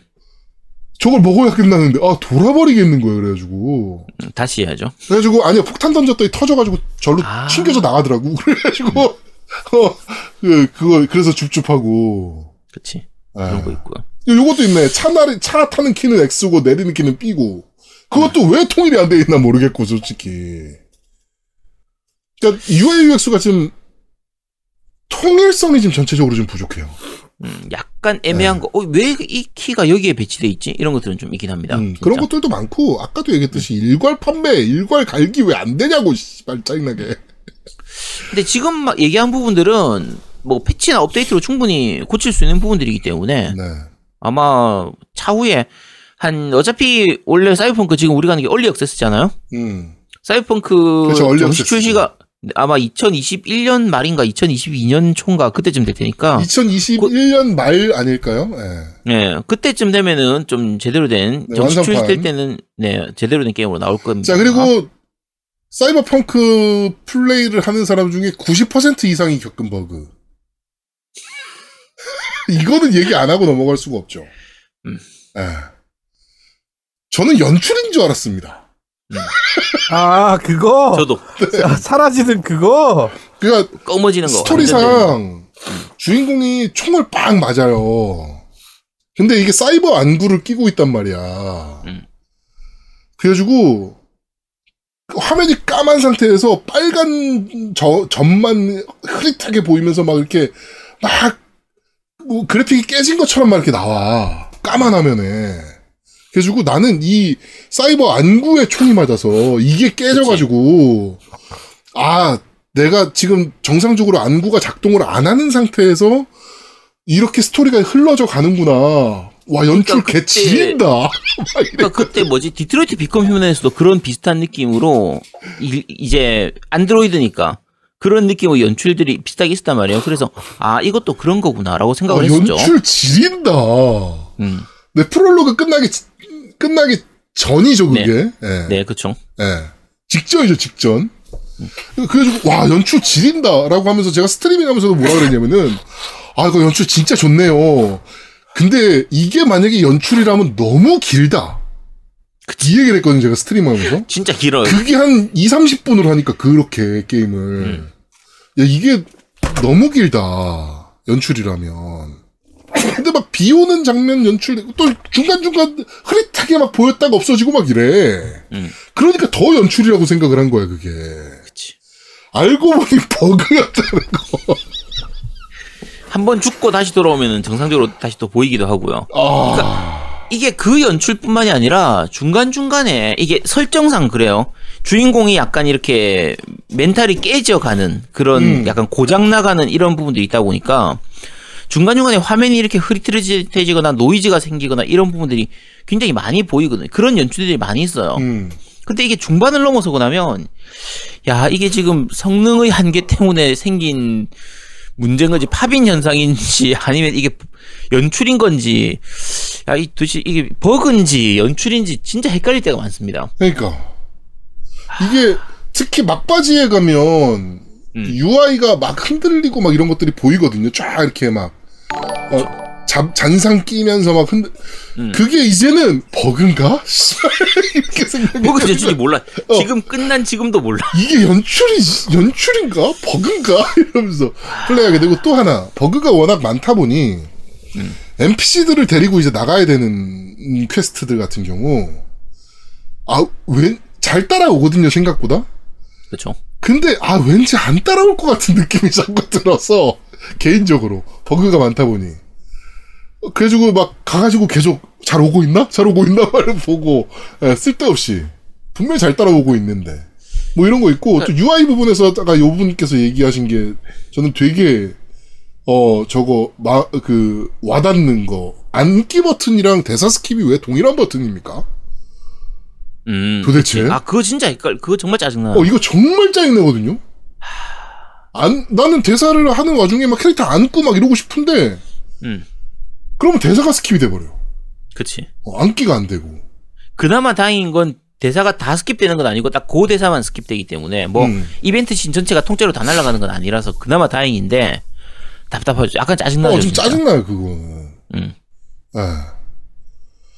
그런 부분이 짜증나고, 그 다음에 되게, 그니까 이건 사소한 문제긴 한데, 자동차 타고 멀리 떨어졌는데 저기서 하는 얘기가 나한테 다 들리는 거. 음. 어, 이미 지나가서 한참 지나왔는데. 뭐 이런 것들. 뭐, 그, 그, 그런 이제 사소한 문제들. 예. 그냥 사실은, 아유, 신경 안 쓰면 안 쓸 수도 있는 버그들도 많긴 하거든요, 사실은. 그러니까 버그가 많아요, 많아, 진짜. 그러니까 아까 말씀드렸지만 이게 early access란 걸 감안하고 플레이를 하셔야 됩니다. 네, early access예요, 진짜 말 그대로. 음. 네, 네. early 유료 유료 알파 테스트. 음. 아, 원래 early access는 돈 주고 사는 거잖아. 네, early access라고 보시면 됩니다, 그냥. 자, 일단 저 단점 많이 얘기했는데 사실 이 모든 걸 다 덮을 수 있는 최장의 장, 가장 좋은 장점이 있습니다. 더빙. 그렇죠. 이 더빙 하나만으로도요. 다른 단점이 다 그냥 덮어질 정도 수준이에요. 더빙은 정말 초슈퍼 울트라 갑. 그러니까 지금까지 대한민국에 나온 비디오 게임 중에 top tier. 아니, top tier가 최고야 그냥. 어. 그냥 끝이야. 더 이상 더빙의 어떻게 질- 잘해? 그러니까 데빙의 더빙 질 자체도 좋지만 이게 분량이 어마무시하게 많아요. 그쵸. 뭐, 뉴스에서 나오는 얘기라든지, 음. 뭐, 광고, 그 다음에 지나가는 라디오 길에서 지나가는. 방송, 지나가는 NPC들, 뭐, 심지어는, 그냥 잡몹들마저 대사들이 다 있으니까. 그러니까 제가 이 게임 하면서 정말 약간 슬펐던 게 있어요. 사이버펑크 하면서. 음. 보통 우리가 뭐 스카이림이든지 다른 게임들 하다 보면 RPG 게임들 할 때 보통 NPC들이 영어로 다 대사 많이 있잖아요. 네. 야, 씨 미국 애들은 원래 이런 감각으로 게임을 했었구나. 음. 와, 왠지 부러운 거야. 음. 우리는 지금까지 당연히 자막만 주요 대사만 뭐 한글화가 되고 하는 이걸 당연하게 생각하고 음성은 당연히 영어라는 게 당연하게 생각했었는데 야, 걔네들은 지금까지 계속 이런 게임을 해왔던 거 아니야. 그렇지. 와, 씨, 너무 부러, 부러워 진짜. 어, 진짜 더빙 퀄은 음, 압도적입니다. 그쵸. 네. 그, 야, 야, 더 이상 어떻게 잘해? 음. 싶을 정도로 배우들의 연기도 너무 좋고요. 음. 물론 약간 안 어울리는 부분들도 좀, 물론 있기는 해요.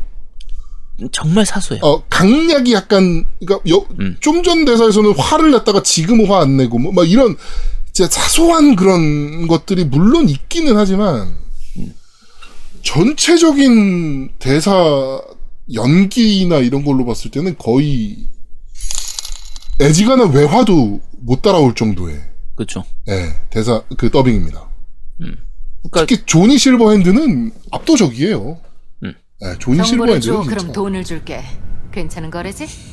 얼마면 돼? 정신 차려 비행신해. 여기서 돈으로 돌이랑 놀 수는 있어도 정보를 살 수는 없어.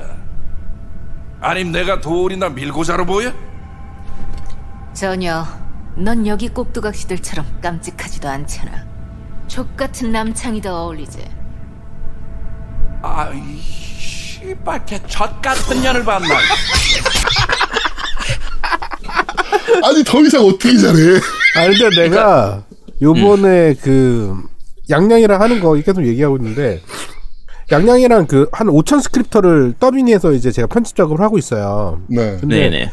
5천 개 문장을 스크립터 5천 개거든. 5천 개를 편집하고 있는데 하다 보니까 이게 문장이 그 스크립터만 보면 무슨 상황인지 잘 모르겠던 것들이 너무 많은 거야. 아, 많지, 그쵸. 당연히. 네. 정말 많은 거야. 그거를 음. 저거를 저렇게 더빙하고 누군가가 저 상황이 어떤 상황인지에 대한 모든 코멘트가 있다 그러면 그러니까 디렉팅을 진짜 잘한 거예요. 그쵸. 정말 잘한 거예요. 진짜로 네. 잘한 거예요. 네. 네, 제가 디렉팅을 와. 녹음팀이 이, 이- 저기잖아요. 무사히잖아요.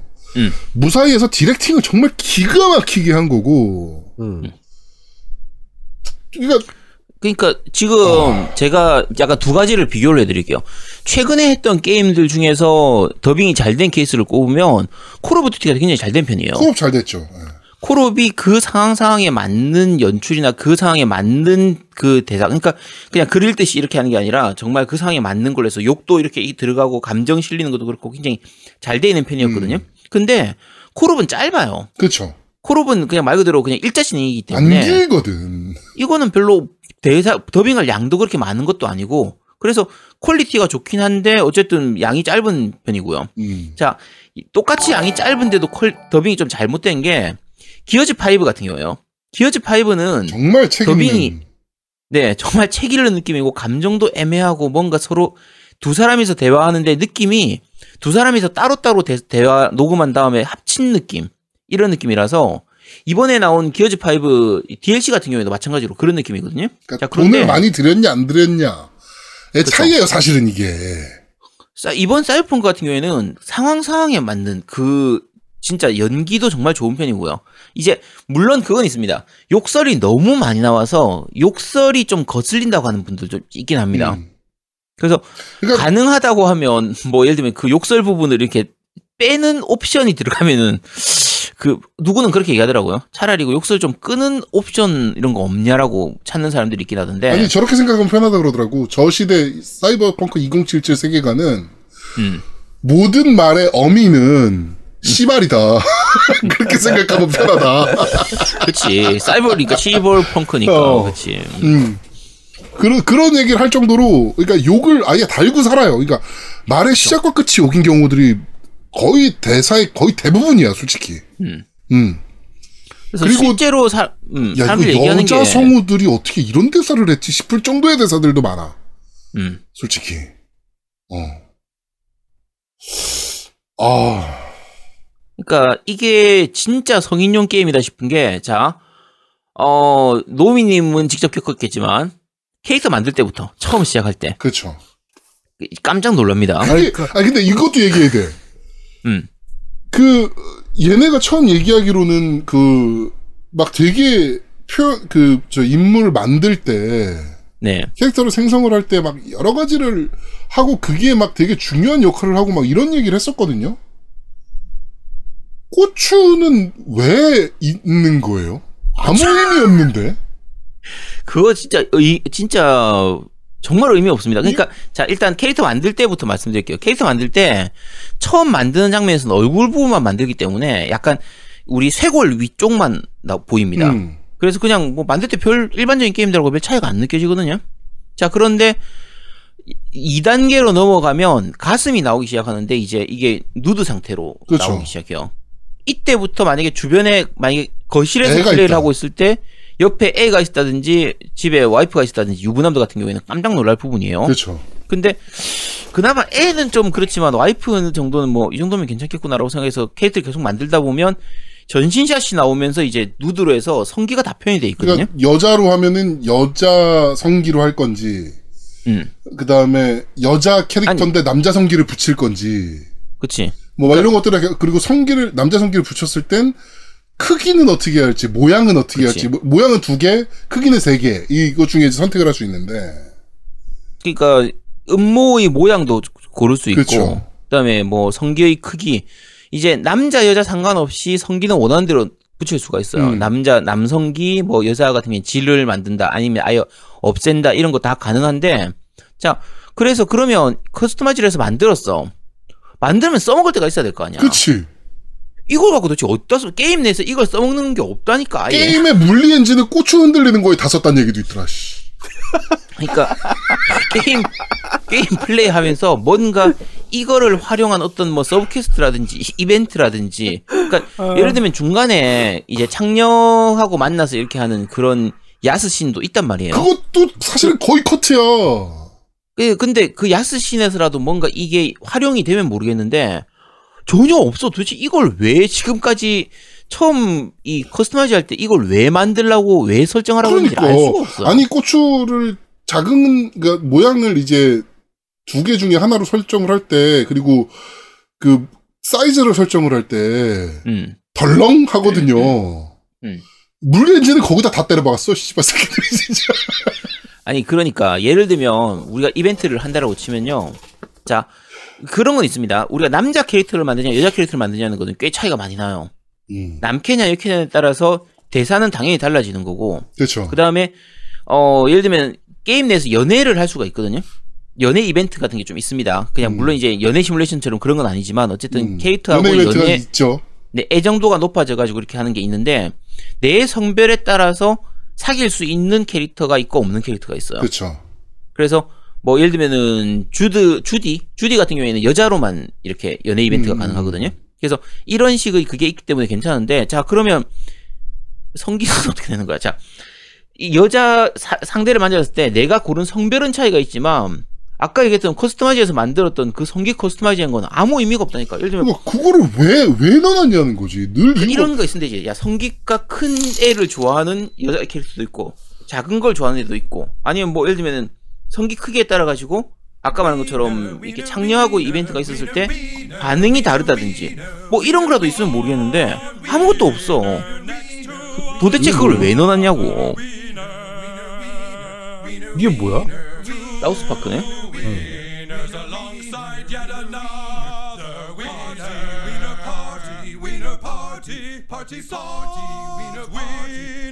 저건 뭐예요? 이게 뭐 왜 뭐 이거 뭡니까? 이거랑 다른 이거랑 게 다른? 게 뭐야? 그, 그 올리셨는데, 저게 뭔지 모르겠네요.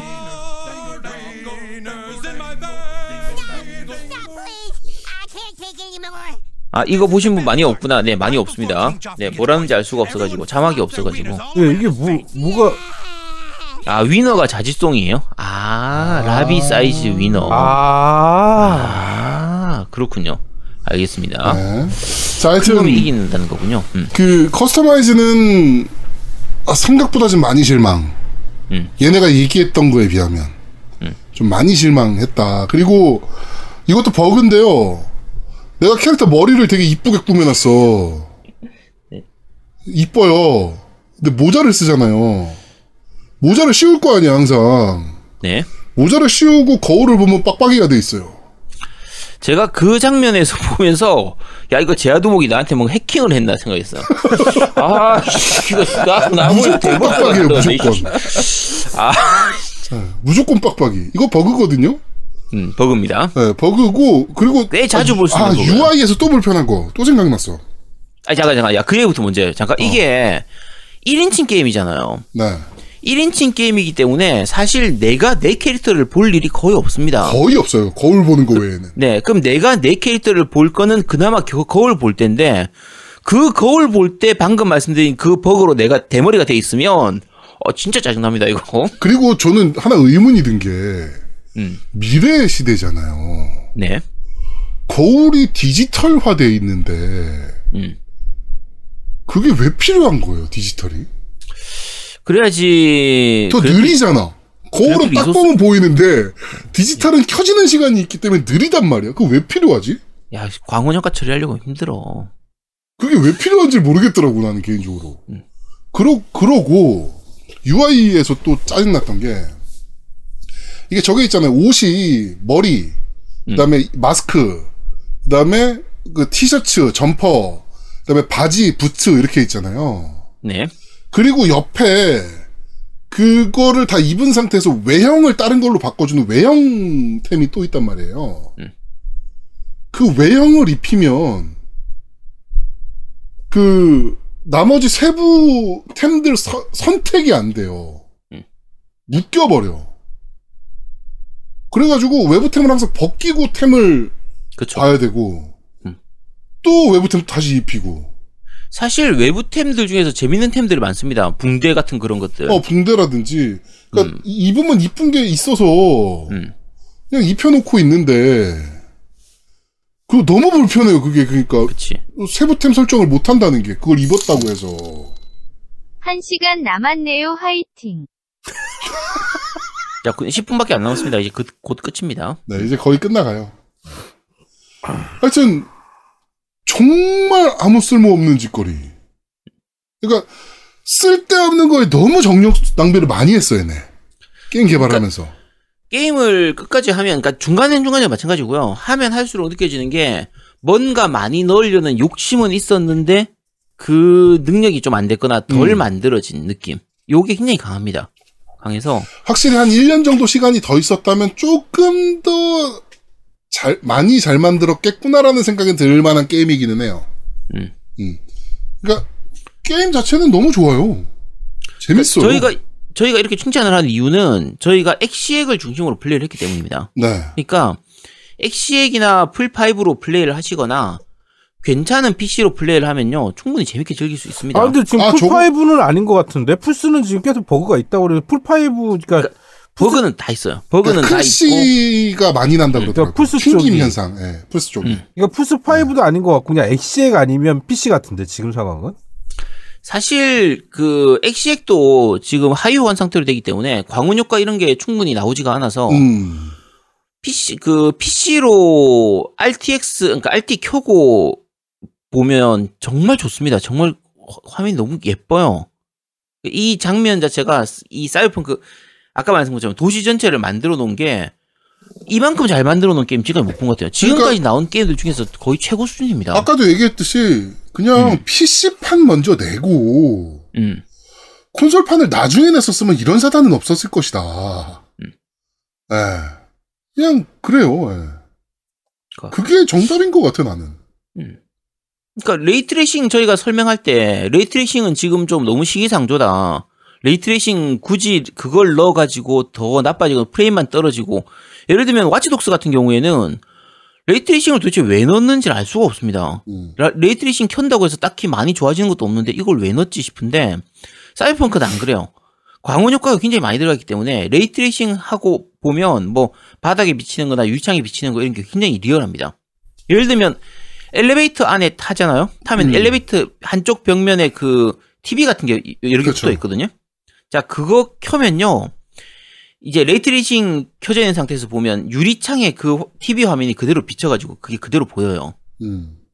그리고 이런 부분들이 이런 게 정말 잘 만들어져 있습니다. 그래서 어 지, PC판으로 하시는 분들은 버그만 조금 감수하면 지금 플레이 하셔도 충분합니다. 네. 정말 괜찮거든요.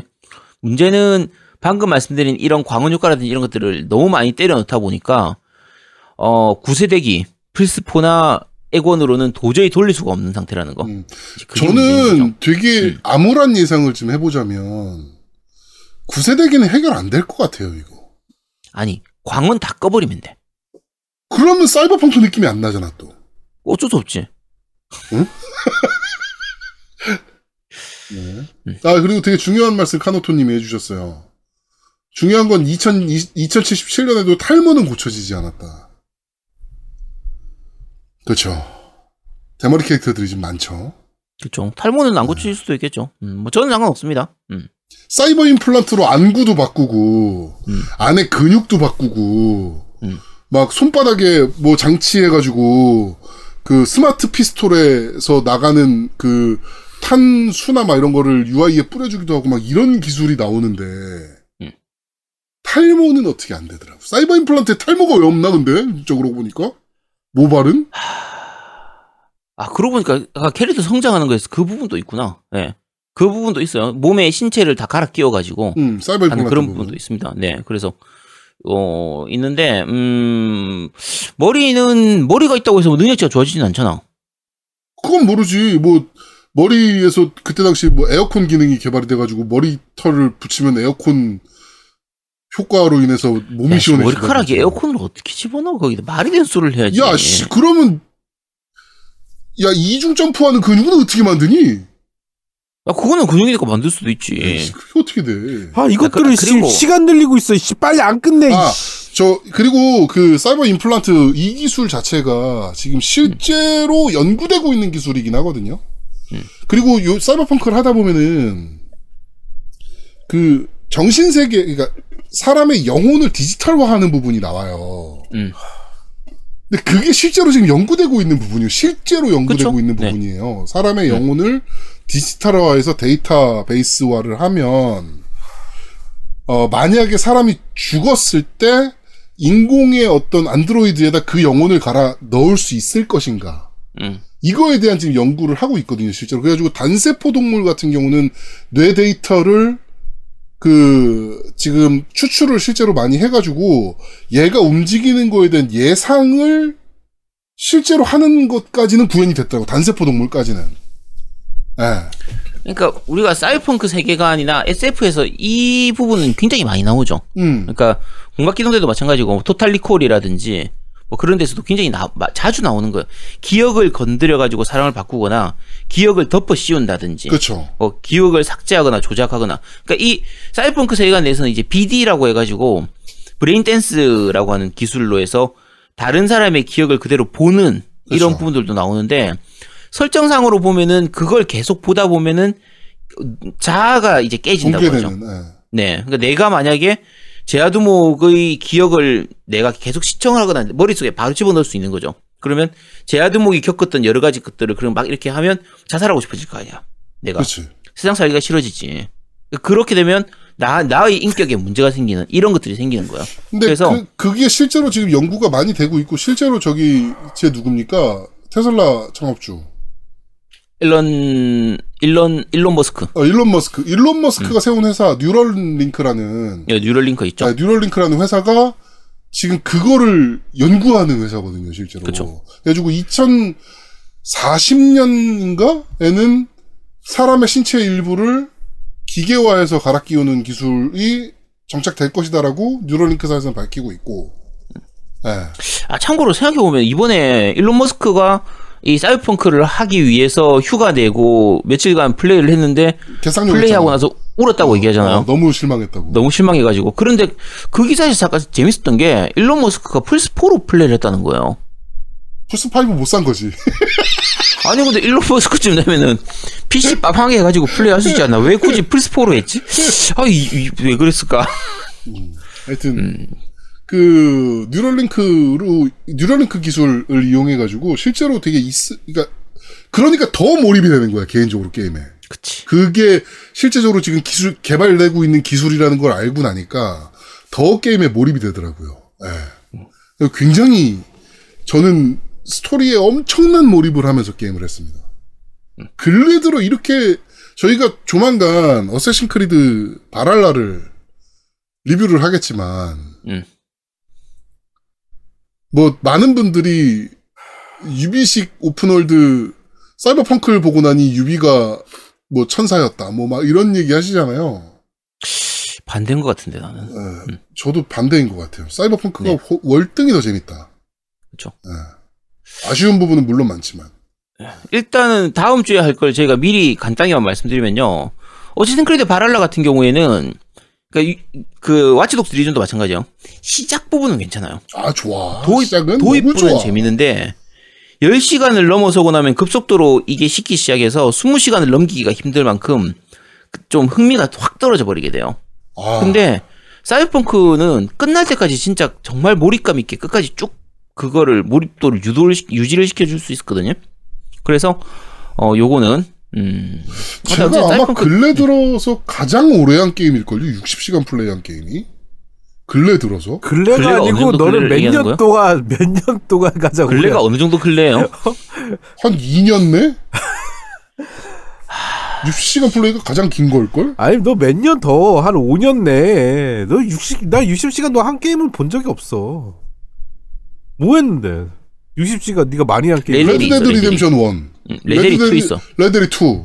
음, 레데리 어. 2는 그만큼 걸려. 어, 레데리 2. 그 다음에, 레데리 야, 난2 이거 100시간 처음인 것 넘게 한. 게임도 되게 많어. 나는. 레데리 2. 그다음에 저 뭐지? 어, 데스 스트랜딩. 아, 너저 뭐야? 저 데스 동물 스트랜딩 동물의 숲.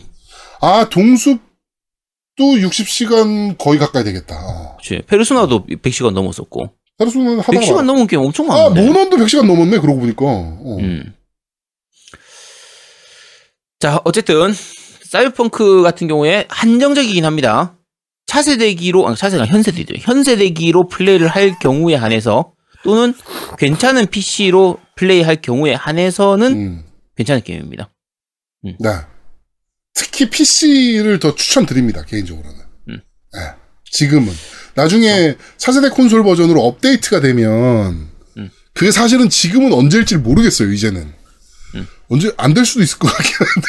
그 혹시나 플스 패키지판 갖고 계신 분 중에 어, 좀 싸게 넘기실 분 있으면 저한테 좀 넘겨주세요. 왜냐면 제가 플스 게임 플스를 좀 한번 해보고 싶어요. 지금 왜냐면 버그가 많다고 하니까 얼마나 버그가 많은지 네가 받을 때쯤이면 또 괜찮아질 거예요. 왜냐면은, 2주 후에 패치 또 있거든요. 그러니까 내가 이거를 살라고 해도 지금 뭐 store에 없으니까 못 살 거 아니야. 그 패키지로 구할 수것 떼건판으로 하면. 되잖아, 왜? 어? 아니 플스의 버그를 보고 싶어서. 아, 안 봐도 돼. 어차피 다 비슷비슷해. 음, 결국엔 crash 나는 거야. 게임하다가 음. 한두 시간 만에 crash 나고, 밖으로 튀어나오고, 다시 실행해야 되고, 뭐 이거야, 결국엔. 아 그래? 지금 노미님 엑원 S 있잖아요. 있죠? 엑원 S로 하는 게 더 잘 보여. 뭐라고요? 엑원 S로 하는 게 문제가 문제점이 더 많다고. 아니 잘 넣어. 엑원 X로도 했었다며.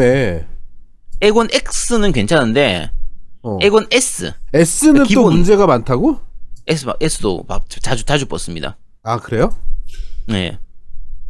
그러니까 어 제가 했던 게 엑원 S, 엑원도 플레이했기 때문에 차라리 엑원 기본 차라리 때문에. 하라 그러지. 그냥 엑원. 그러니까 구엑원. 그래? 음, 구엑원으로 S나 구엑원이나 사실 스펙 차이는 없으니까. 그렇지. 어. 네, 그래서 구엑원으로 하면 뭐 충분히 아, 아, 제가 엑원 X하고 엑시엑 플레이 하면서 뻗은 적이 별로 없어요. 사실 엑원 X가 굉장히 그 안정도가 좋은 편이거든요. 음. 요 사이버펑크 하면서 두 번 뻗었습니다.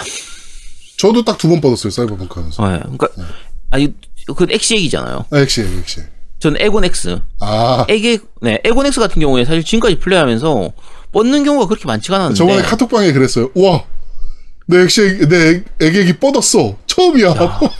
그러니까 엑원 X가 뻗는 거는 진짜 야 정말 드문데 어. 이게 이걸 뻗게 만들더라니까. 음. 그렇습니다. 그러니까 극한까지 끌어내서 쓰는 거긴 한 것 같아 스펙을. 그렇죠. 예. 그렇습니다. 자, 이번 주, 어, 그런데 말입니다. 사이버펑크 2077에 대해서 좀 리뷰 아닌 리뷰, 리뷰라고 하- 해도 뭐 되겠죠? 이 정도면? 네, 리뷰. 리뷰지. 이 정도면 그 충분히 리뷰지. 스토리 부분을 좀 많이 말씀을 좀 드리고 싶은데 이게 워- 워낙 스토리가 매력적인 게임이다 보니까 그렇죠. 스토리를 좀 많이 말씀드리고 싶은데 이게 스포일러가 작렬할 수밖에 없는 것들이라 심지어 그 프롤로그에 나오는 그 씬도 얘기를 못 드리잖아요 사실은 그치.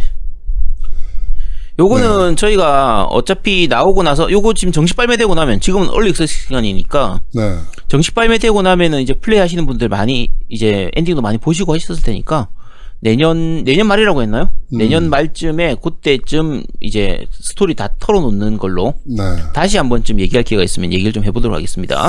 네, 그렇습니다. 그때쯤 되면 노미님도 이제 차세대 버전으로 그러니까 아, 차세 현세대 현세대 버전으로 플레이를 하실 테니까 그렇죠. 그러면 노미니까지 그러니까 플레이 다 끝내고 나는- 업데이트를 음. 끝나면 이제 노미가 할 거니까. 근데 그쵸. 지금 사실은 저 리뷰 듣고 아 해야 되나 생각이 좀 강하게 때려왔어요 머릿속에.